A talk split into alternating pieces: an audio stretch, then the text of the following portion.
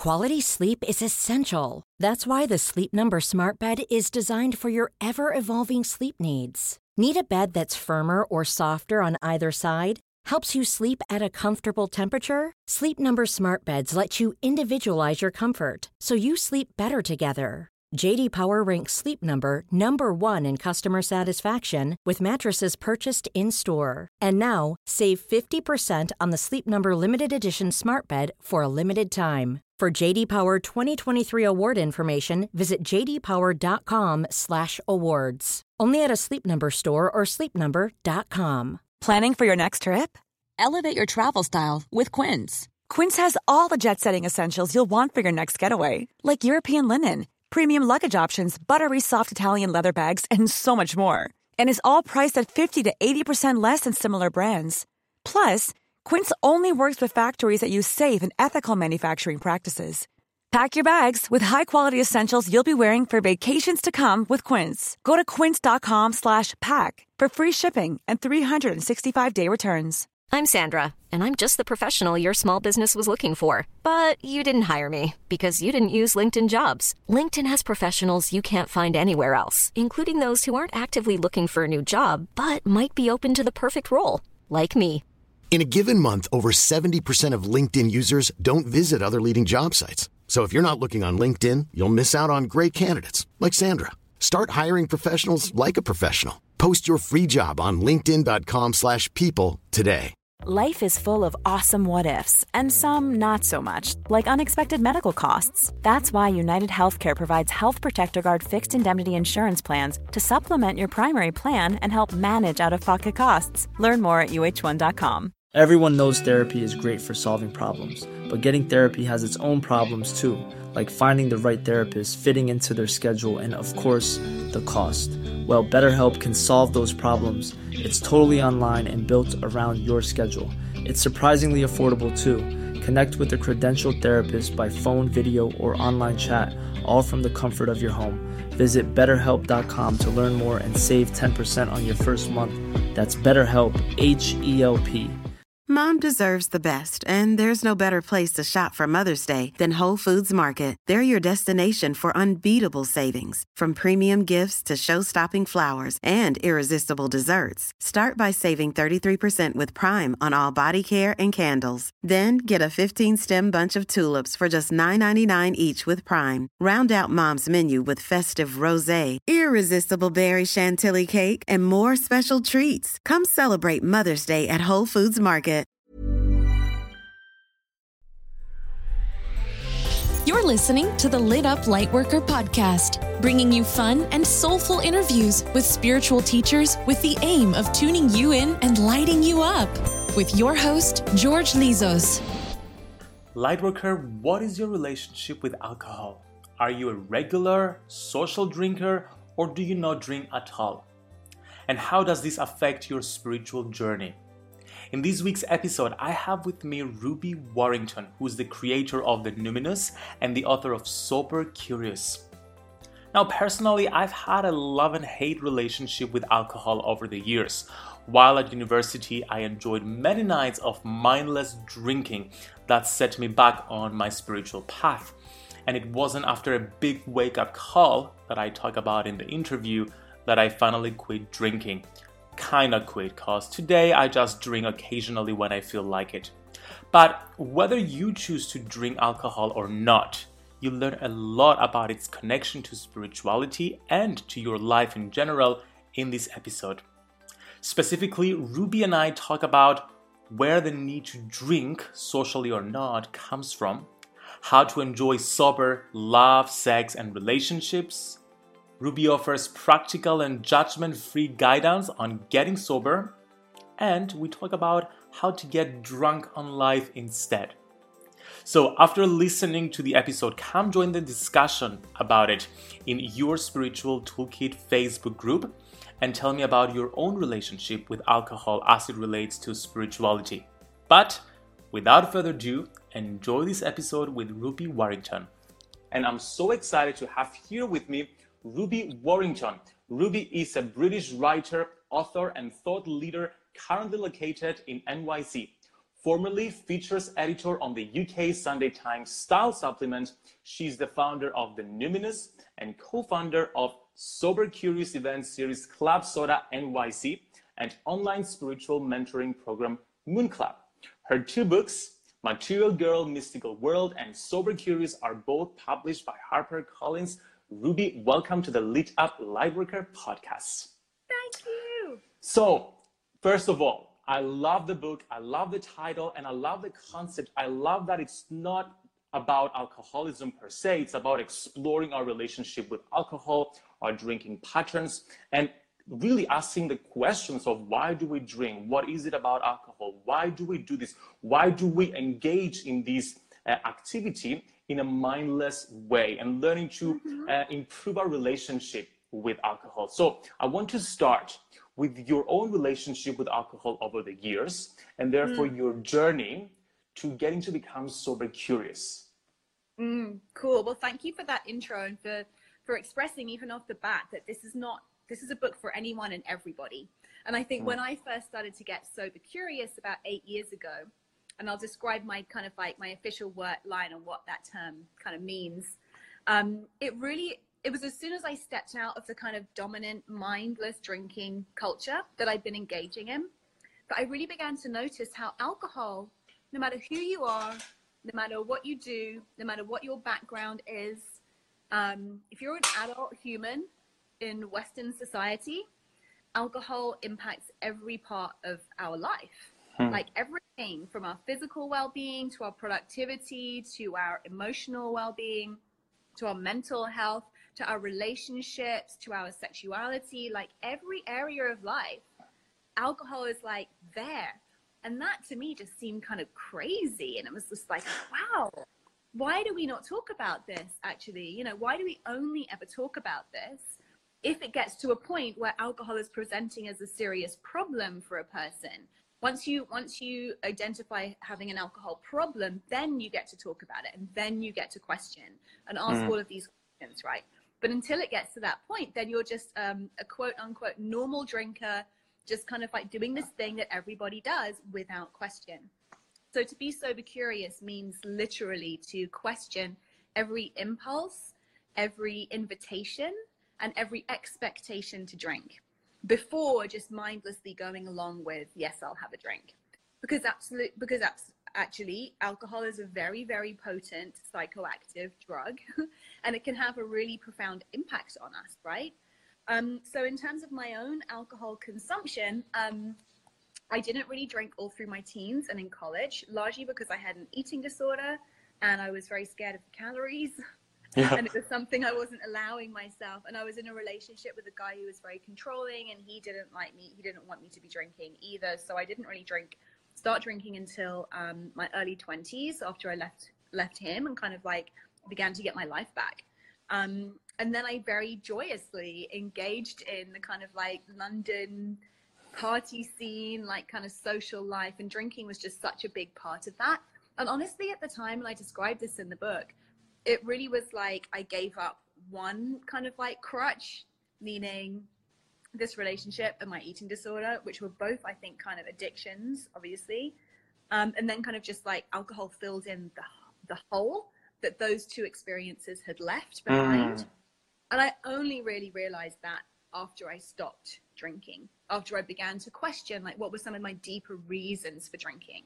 I didn't really put those two pieces of the puzzle together but I became like just a very a reg, just like a regular kind of like social drinker, but probably quite a heavy social drinker. Like I really enjoyed drinking, and I really enjoyed clubbing and you know going on boozy holidays, lots of cocktails with my girlfriends, and all the the fun things, right?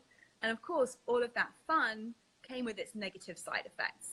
But I was willing to put up with the side effects, or I just was accepting of the side effects because I thought that to experience that fun, those those fun experiences of freedom or connection with my friends, I thought that the price was okay. I have to have a hangover, which I realized that no, I don't have to have a hangover to have all of those things. You know, it's like yeah, but that's kind of like the, the deeper part yeah. of my journey as well. You know, has been really realizing that I don't need alcohol to experience any of those those things in my life. so what was the turning point for you? When did you realize, oh my God, I, I need to become sober? When did you start questioning? Was well, there a specific turning point or was it a series of events that led you to realize that?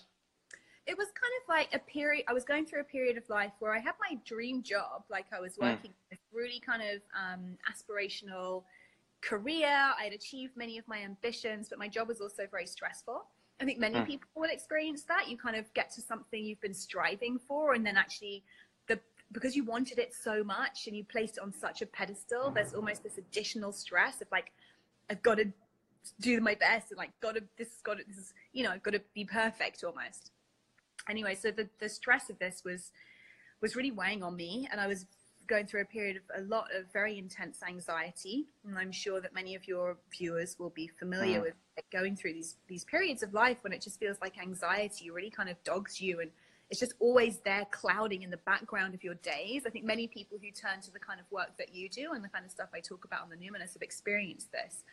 And it's almost like, where's this coming from? Like, why am I so anxious? Why is it so hard for me to feel joyful or, or to relax even? And it's partly just the world that we live in now. Like, there are so many mm. reasons to feel anxious. But for me, it was definitely connected to this job I was doing. Um, and I really noticed how when I drank alcohol, and I guess I began using alcohol more as a way to relax and to block out some of those negative feelings. I noticed that when I used alcohol, the next day I would just feel just ter- like it was just terrible. It was really hard to operate. Um, the anxiety would be so much worse. So it was around then that I began to question whether that formula or that equation, that payoff that I described earlier was actually worth it. Whether the pay, the, the negative side effects were actually worth the kind of like short period of fun that I was having or short period of relaxation I thought I was getting from drinking. Um, so that was when the questioning started, and like I said, that was about nine. That was about nine years ago. But then I had this experience that I talk about in the book. I went, I got sent to a yoga retreat to report for the magazine I was working on. Kind of again like dream gig, and yet I'm filled with anxiety doing all this stuff. I got sent on this yoga retreat, and it was Kundalini yoga. For anyone who's familiar, Kundalini yoga is kind of like it's designed to get you out of your comfort zone, and also to move energy, you suck energy very quickly through your body. And um, they were serving no alcohol on this retreat, of course, as well. So I had a weekend, like you know, Friday, Saturday, maybe Thursday, Friday, Saturday night where I didn't drink any alcohol. And I really noticed on the Monday just how very different I feel. And it was a combination of doing this Kundalini yoga all weekend, moving through a load of kind of like anxiety and stuck emotion, but then not drinking. And it was just like night and day. Like I felt so different. I could no longer ignore the impact that alcohol was having on my life. Like there was no more kind of pretending that that wasn't a major cause actually or a major contributor to how bad I was feeling at the time. And I didn't stop drinking. It was like mm. it, was so, it, was so, I, I knew this I yeah. knew this was like a like uh but I still didn't stop drinking because it was so interwoven into all of my social um mm. all my social interactions. It was like how I how I differentiated between work life and downtime. Like it was just so I drank a lot with my husband. It, it was so part of all of my relationships, my family life even as well. That I couldn't like contemplating not drinking just seemed so extreme. It's interesting how the, the signs keep coming and coming and yet we ignore them. I have a similar story uh, I, I, started drinking heavily when I went to university in Bristol in the mm. UK. So I mm. engaged in the normal drinking student life. And then at the same time, I would keep developing and nurturing my, my spiritual journey. I would meditate, do all my spiritual practice. And I kept getting the sign, you have to quit drinking, you have to quit drinking, you have to quit drinking. And every single weekend I would go out, get drunk, come back, have a hangover, and then promise I would never do it again next week. And then next week, there I was doing the same thing. And the signs, Ruby, got bigger and bigger un- until I didn't have a choice but to quit. So what right. happened was my cousin came to visit. We were getting ready to go out, and usually I was having a bottle of red wine for pre-drinks. And while she was straightening her hair, she put the iron on the floor, and I stepped in it oh. while I was barefoot. I burnt my foot. I was so drunk I didn't even realize it. I went to the club, came back the following day. I had a huge blister. Long story short, it got uh, infected and I was limping for two months. So that was the last time I had red wine. that is a big wake up call, right? Big Yeah. wake up call. It's interesting that, thing.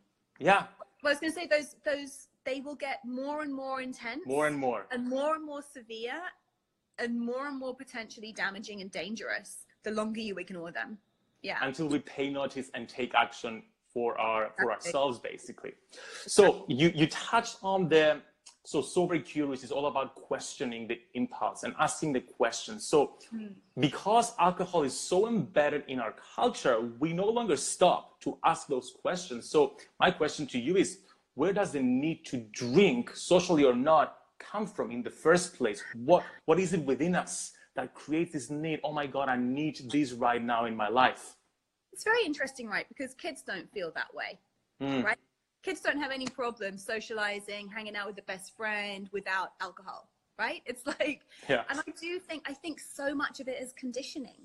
I think that the need actually comes from the belief that's ingrained from early childhood, even like watching how adults drink, watching how our parents drink. We just see it. Like the same way we learn language, it's so ingrained in our environment, we just kind of absorb the messaging or the idea that I need alcohol to be social. And then, of course, yeah, like social anxiety is also very real. Like, especially if you're anywhere on the more introverted end of the spectrum, which I most definitely am. Like, I way prefer socializing with people one on one yes and really in an intimate setting, maybe a small group of close friends, than in a big party or like. I love going clubbing, but then I'm kind of like I'm not actually talking to anyone. I'm just dancing. no you're dancing to yourself that's what i do but party, parties and networking events and things like that, socializing in big groups, I've always found really anxiety inducing. And I think a lot of people do. A lot more people than are comfortable talking about that or would even acknowledge it in themselves. And alcohol, because of the way it numbs down our mm. feelings of insecurity, what it actually specifically does, there's a part, a very small and specific part of our brain that actually monitors how other people, how we perceive other people are perceiving us. Like it monitors what we think people think about us, if that makes sense. and alcohol switches that part of our brain off. So when we hmm. lose our inhibitions and we feel more free to be ourselves, we feel more comfortable socially, it's because we've stopped worrying what other people think about us. And that's like so much of, you know, the work you do, like so much of the work I do is about helping people to feel okay about just being themselves and not worrying what other people think and being that's, present ul- yeah that's, that's ultimately what we want. And because alcohol is a substance that does that very quickly, yes that's I think part of its appeal. But Mm. lots of the, the the belief that we need alcohol in social situations is just conditioning. It's because we see it in movies, we see it on TV shows, we see, like I said, our friends and family doing it. It's just like if you if we didn't grow if we grew up in a culture where drinking was not normalized, we wouldn't drink. It makes absolute sense. I remember even last year, I went to uh, to to Madrid in Spain for a month to do an, an intensive Spanish course, and then I needed friends because I was there by myself. So I'm like, what's the easiest way to get friends? Just go out there when everybody's smoking, and then go to the club where they're drinking, so I could meet people. And then I'm like, I was hearing on myself think, I'm like, I can't believe I just had this thought, like go start smoking and go have a drink, just so you can meet people. Yeah, because as you just said, it's so embedded in, in culture. Like I remember when I got into cocktails, it was all because I loved watching Sex in the City. So I'm like, I, I want to learn to make my own cosmos. So I started making my own cosmopolitan. I got a mixer and my own martini glasses. And then I would sit by myself by the window enjoying a cosmopolitan. And I'm like, why am I doing this? Just because Carrie Bradshaw does it in a fictional show? yeah, right? Well, a fictional show that was also a mirror of life in a city Yeah, like yeah. New York, like cities like New York and London. I think in a way, I mean, they're very social towns, but a lot of that I think is because they're very transient towns. So many Mm. people come to these places, they leave their family, then they leave their, you know, they come to these places where it's like, okay, I need to meet people. I need to find ways to socializing. And that can be very intimidating. So again, here comes alcohol, which numbs any feelings of discomfort. Well, it numbs all of our feelings actually, but any feelings of discomfort or shyness or awkwardness, it just takes those feelings away whilst helping us not care what other people think about us. Yes. um, and it's in all the bars and that's what everyone's doing so really really hard not to get caught up in it and i think that's a part, part a big part of the message of sober curious is like if you've got to a point where you're questioning your drinking or you feel like drinking may even be a problem for you there's nothing to be ashamed of that's actually mm. very normal i think it's much harder not to become attached to alcohol or to drink habitually than it is to just have a take it or leave it kind of attitude about alcohol. It's interesting all those conditions we, we, we talk about nyc and london and paris and all these big mega cities but i find because I, i'm from cyprus and i'm in cyprus right now while at the same time having lived in london and the uk mm. for seven years but there are different conditions in different countries. Like here it's all about the beach going to the beach and having a cold beer by the beach so it's that's the culture yeah, right. whereas in london it was all about after work drinks yeah yes. different kind of conditioning. Now, let's talk about the spirituality and how alcohol affects our spirituality, because I know you touch on this in the book as well. So, how does the consumption of alcohol interfere with our spiritual path? Does it, and to what degree? Oh, it's such a big, juicy question. And there is yes. actually a whole chapter on this called Spirits and Spirituality. I mean, first of all, let's think it's so interesting, isn't it? That spirits like the like hard yeah. distilled liquor has the yeah. same name as, as the spirit world, right? and that's because um, that's ultimately because like what's distilled to create hard liquor is considered to be the essence or the spirit of that mm. substance, right? Um, so yeah, very interesting. But I also quote Russell Brand, whose book Recovery, he talks about this, um, how this the, the the urge or the desire to drink is also an urge to connect with our spirituality, like our spirit, mm. our own mm. life force, and also uh, the spirit that lives outside of us, the spirit that's in all things, right? Um, so yeah, that that's another that's the other part of the, the, the, the other side of the coin in a way. It's like there's this desire to numb feelings of discomfort or pain or awkwardness. But then there's also equally a desire to experience something that feels magical or transcendent, mm-hmm. which is where we can go to when we do connect, when we have practices that connect us to our spirit. It's just that we live in, I mean, you may or may not know, I call I call the new age the now age. Yes. because we live in the now age. Yes. And part of that is about this. We live in this culture of instant gratification and people we're much more encouraged to we were encouraged to kind of like get things flip this switch and, and feel this way like to have this pill and feel like this and so it's much more appealing in the now age to think oh here i can have a shot of tequila and feel like i've transcended to another realm while meditate instead of meditating for 15 minutes can, like, meditate for a 10 day silence vipassana to get there it's like what are you going to go for but yeah, I think that ultimately our desire to use alcohol and other substances is about wanting to connect to something that feels otherworldly, like to transcend the kind of kind of kind of boring and mundane kind of reality of our everyday world. But we can absolutely get there with our spiritual practice. It just takes a little bit more time and commitment um, and patience. Ever catch yourself eating the same flavorless dinner three days in a row? Dreaming of something better? Well, HelloFresh is your guilt-free dream come true, baby. It's me, Keke Palmer. Let's wake up those taste buds with hot, juicy pecan-crusted chicken or garlic butter shrimp scampi. Mm. Hello Fresh.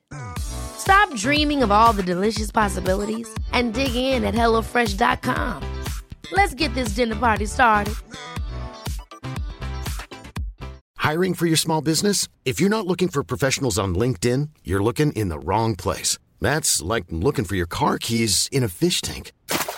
LinkedIn helps you hire professionals you can't find anywhere else, even those who aren't actively searching for a new job but might be open to the perfect role. In a given month, over 70% of LinkedIn users don't even visit other leading job sites. So start looking in the right place. With LinkedIn, you can hire professionals like a professional. Post your free job on linkedin.com slash people today. Yeah. Absolutely. And I love how even in spirituality and with spiritual practices, there's more and more tools out there that help us get there faster. Like Kundalini yoga, you mentioned, yes. like for to me, it's the fastest way to just get a high and just getting the zone. Like yeah. five minutes of ego eradicator, I'm there. Like I'm like drunk on life rather than alcohol. exactly. So exactly. Speaking And of enjoying, yeah, please go go I on. was going to say, even just like I, what something I've really noticed as well. I think I used to think that alcohol was a really necessary part of having really close bonds with my friends. Like it was something we connected over. It was something that helped us get more vulnerable and reveal more of ourselves to each other. But what I've realized since removing alcohol is that my friendships actually feel so much deeper and more connected. And I get high off that. I feel like that's a way that I can connect to my spirit as well. When I see my true self, my true vulnerable self reflected in somebody else who I who I call a dear friend, that to me is a way to connect to my hmm. spirituality as well. It doesn't even have to be a sort of like a mystical practice, but like anything that brings us closer to our essential self can be a spiritual practice, I think. yeah, the connection and the emotion can be that high in a way. And as a follow up question to that, so because alcohol is so embedded into our lives, I remember, um, as I told you at university, I would just go out every every Saturday, starting with a bottle of wine and then getting drunk on mixing all kinds of drinks. So, sex, love, relationships, friendships were all associated with alcohol. And I remember having chats with people all the time telling me, I've never had sober sex. I've never had um, sober, yeah, sober relationships and friendships. Every time I go out with my friends, it's accompanied with drinks. So many people are afraid that Yeah. they're not going to be able to enjoy sex, love, or relationships and their friendships if alcohol is out of the equation. Why is that so? And is it possible to enjoy the same, even even even more um, fulfillment from our lives, from sex, from love, from relationships without alcohol? Well, what we're looking for in all of these things is connection. Like we are hardwired for connection. We need it. We need it as much as we need food. We really need connection, human connection in our lives. Without it, we get sick, we get depressed. Like it's we we can't function without connection. Um, some of us need it, and we all need it in different ways. Like for some people, lots of connection with a community, a wide-ranging community is great. For other people, more one-on-one and intimate, or you know, one-to-one connection is good. Um, and I think that yeah, like I said, we we've been taught to believe, we've been conditioned to believe that alcohol facilitates connection, when actually it's numbing us from, it's numbing the emotional part of the connection right? Mm-hmm. We, have we can be in a space having a physical connection with someone, and that could be at a party, that could be in bed with someone, that can be like on Instagram live with someone almost. You know what I mean? We can be having a. But when we're actually fully present, Having some water here. fully, fully in our body, feeling all of our feelings with that person, that connection is amplified to like times a gazillion, you know? And the same goes for friendships, the same goes for family relationships, and the same definitely goes for sex. Like it might seem like it's easier to get into bed with someone or to have lots of different sexual encounters when you're feeling less shy, you're feeling more confident because you don't care what anyone thinks about you anymore. the alcohol doesn't make you confident. It's not caring what anyone else thinks about you that makes you confident. To repeat that. Yes. To that. you think you're feeling more confident, you think you're feeling more kind of like flirty because of it, so you think that the sex is happening or the sex is good because of the alcohol. But actually, when it actually comes down to the physical act, not being able to feel like not being able to feel physically like the full range of what's happening and not being able to really connect to what actually feels good for you very important piece of the puzzle as well lines getting blurred around consent i mean mm-hmm. this is going to take us into a slightly heavier zone for a moment but it's actually a very kind of unreported fact that alcohol is the number one date rape drug. Like mm-hmm. 89% of people who've experienced sexual assaults have been incapacitated with alcohol.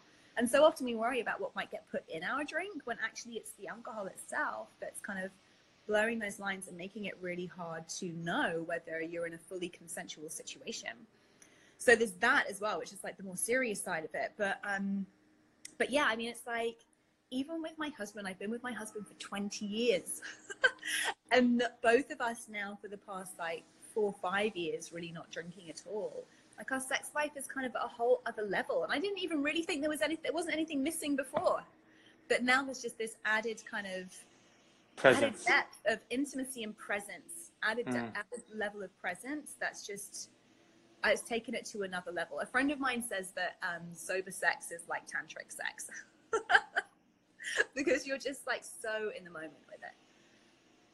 So it's basically the way I hear it, we're rediscovering our true nature. Like quitting alcohol is in a way encouraging us to find all the answers we need within us and find all the energy and the presence and the connection within we need within us and more like remember that we already had that connection but we forgot it because of conditioning so it's basically removing a, a veil that we had over us that's preventing us from experiencing life the way we used to experience life as kids for example exactly and if you think about like at what age do people start saying what do you want to be when you grow up how about if it was just like, I just want to be me still. I just want to yeah. keep being me, please. Yes. But the older we get, there are more and more of these layers or these kind of like almost pieces of a, an adult suit that we think we have to put on in order to kind of like be a grown up and be responsible and become what everybody else expects us to become almost. And sure, of course, we're going to mature because of our life experiences, but I think that when we we take on board too much of that conditioning, we can dull, we can disconnect from our true from our true essence. And mm. so thinking about like even thinking about the things we used to love to do as a kid, and just thinking about, you know, how we used to love playing and the kinds of friendships that we really enjoyed the most as a kid is a really nice way to even kind of like get back into well, like who am I without alcohol anyway, you know? Even if like yeah, of course, um, kids you'll see they have tantrums they feel all their feelings and they let everybody know they're feeling their feelings. But then a kid has a tantrum and it's over in like five minutes because they feel it, they let it out, they express what needs to be expressed, and then they're on to the next thing. Did you know? But we've also we also learned the um, we also come to believe that we're not allowed to do that as adults. That we have to contain it, we have to hold it in, we have to carry on and push through when we're not feeling like it. And that's just again, we can then find ourselves getting stressed, getting anxious, suffering depression, using alcohol as a way to medicate those more difficult feelings that we're not allowing ourselves to express. Mm.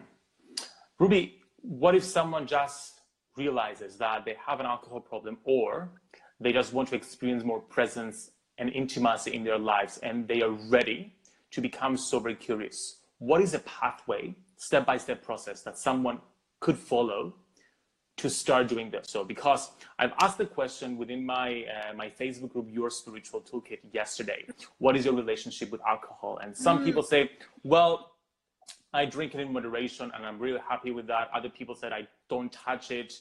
And a common concern was, I want to quit, but I don't know how. So what are some practical steps that people can start taking to improve their relationship with alcohol? It's trick it's so tricky and yet it's also so simple. On a very simple level i can say well step one is to just stop drinking. Mm. just stop. And anyone who's tried to just stop will realize very quickly how difficult that can be. Whether or not you would say you're addicted to alcohol or whether it's just something that's interwoven into your entire friendship group.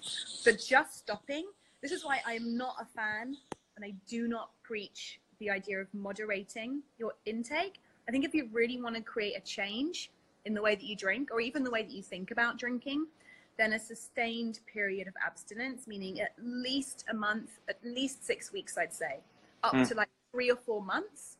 Commit to a time period that's a really good long period of time. So you can really experience all of the benefits. You can really be in many different situations to experience what it's like without alcohol. And you can say to yourself, I'm doing an experiment. I'm doing 100 days. Anyone who pre ordered my book actually got access to a 100 day reset that I did, where they got an email every day for 100 days. And I think they're on day like 986 or something right now. anyway, so I think, yeah, an extended period of abstinence, like not drinking. Doing that thing, I've been there so many times. Oh, I'm only going to drink at the weekends or I'm only going to drink if it's a wedding, or if I'm only going to drink never more than two glasses of wine in one sitting. And it always, always led me back to the same place. Mm. And I really, for me as well, like I don't get to really feel that presence starting to come in, which is one of the biggest motivators for for staying quit, for staying stopped, is to actually feel how good it feels to be fully sober. I don't really start feeling that until at least three or four weeks of no drinking at all so and then it just kind of gets deeper and deeper it's like different layers you know so don't expect it to happen overnight and definitely commit to, I would say, three or four months of nothing at all, just so you can really like see the full benefit. For me, it's much more, it's less about focusing on the thing that you're removing from your life, like the heart, like feeling like you're depriving yourself of something. It's much more about focusing on what are all the things I want to experience, what are all the things I want to cultivate in my life, mm. and really focus coming at it from that more, more sort of like positive um, mindset, you know. So another another great thing to do as you're embarking on this experiment of this like extended break is to write down all your reasons for wanting to quit. And that could be I want to have no hangovers. I want to wake up every day without hangover. I want to get better sleep. I want to commit everything to this project I'm launching. Um, I want to get to know my partner in a different way without alcohol crowding our relationship. Whatever your reasons are, write them down on a piece of paper and then have that piece of paper somewhere handy so that when a difficult situation comes up, or when someone's mentioned there the FOMA, fear of missing alcohol, yeah. when that kicks in, you could just look back at you can just look back at your list and remind yourself of all the reasons you're choosing this. You know. And what if someone's tried that, they've committed, they stated their reasons, and then they relapse? How do we deal with relapse? Okay, so I prefer the term reminder. Ah, I love it. I love it. I think it's just much kinder. It is. Less dramatic. Relapse. relapse has so much kind of like guilt like in that word. Yeah. You know what I mean? It's like, oh man, I messed up. Uh, I'm a bad person. I'm weak. I relapse. I'm powerless. If it's if you treat it as a reminder, oh yeah, that's why I don't drink because it makes me feel like this afterwards, or because mm. it made me send all those stupid texts last night, or whatever it was, right? oh yeah, that's why I don't. I find those reminders can actually be really fuel to making a longer, sustainable shift. Actually, I find them quite useful. I think having those reminders can actually be quite useful. Um, it's funny, like I, I, I, I don't drink anymore. Um, but I recently was wondering, like, because I'm having all these conversations with people about sober curious, I recently was a bit like, do I actually need to go out? And I've forgotten what it feels like to be hungover. I've forgotten, I've forgotten the feeling and like the kind of anxiety and stuff that comes. Like, do I actually need to go and get drunk so I can remember how it feels, so that I can be speaking to people, like I can be empathizing more with people's experiences? and I was like, no, I really don't want to do that.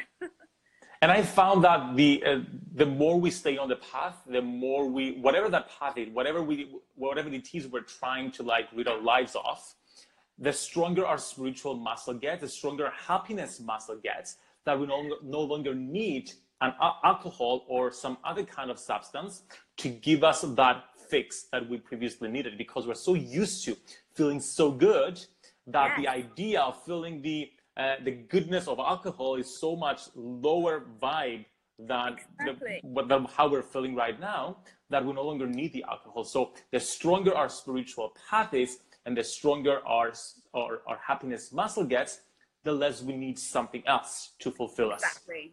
That was exactly what happened with me when I moved to New York in 2012 and started to work on creating the Numinous and yes. really engaging myself in all of these different practices that I was writing about and um, really int- intrigued by you know everything from breath work and meditation to yoga and sound baths and all the things right i really began to notice that the good feelings that were cultivated in me as a result of these practices felt so much better than the good feelings I got from alcohol. And in fact, the high I used to think I got from alcohol began to seem more like it was just kind of it felt more like numbing. It felt yeah. very like two dimensional. It's really kind of basic.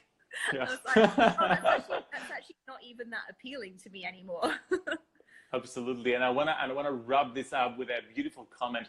Thank you, Ruby. You make Wonder Woman look so easy, you inspire others. Continue being you and doing your thing. We need it.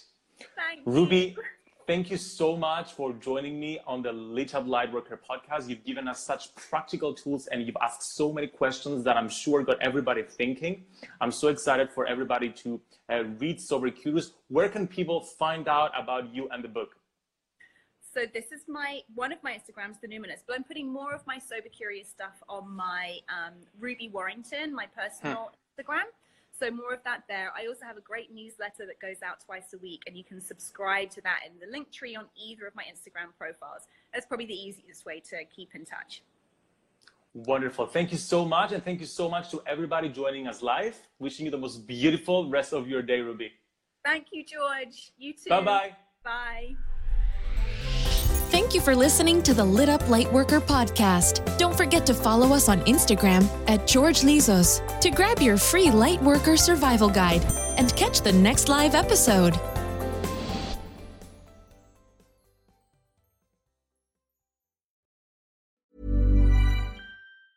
Planning for your next trip? Elevate your travel style with Quince. Quince has all the jet setting essentials you'll want for your next getaway, like European linen premium luggage options, buttery soft Italian leather bags, and so much more. And is all priced at 50 to 80% less than similar brands. Plus, Quince only works with factories that use safe and ethical manufacturing practices.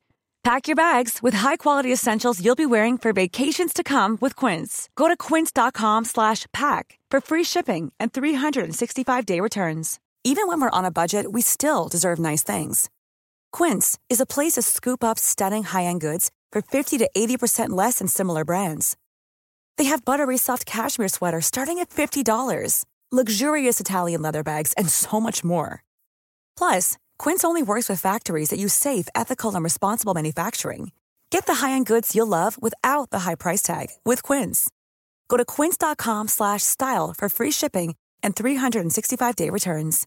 Imagine the softest sheets you've ever felt. Now imagine them getting even softer over time. That's what you'll feel with Boll and Branch's organic cotton sheets. In a recent customer survey, 96% replied that Boll and Branch sheets get softer with every wash. Start getting your best night's sleep in these sheets that get softer and softer for years to come. Try their sheets with a 30-night guarantee. Plus, get 15% off your first order at bollandbranch.com. Code BUTTERY. Exclusions apply. See site for details.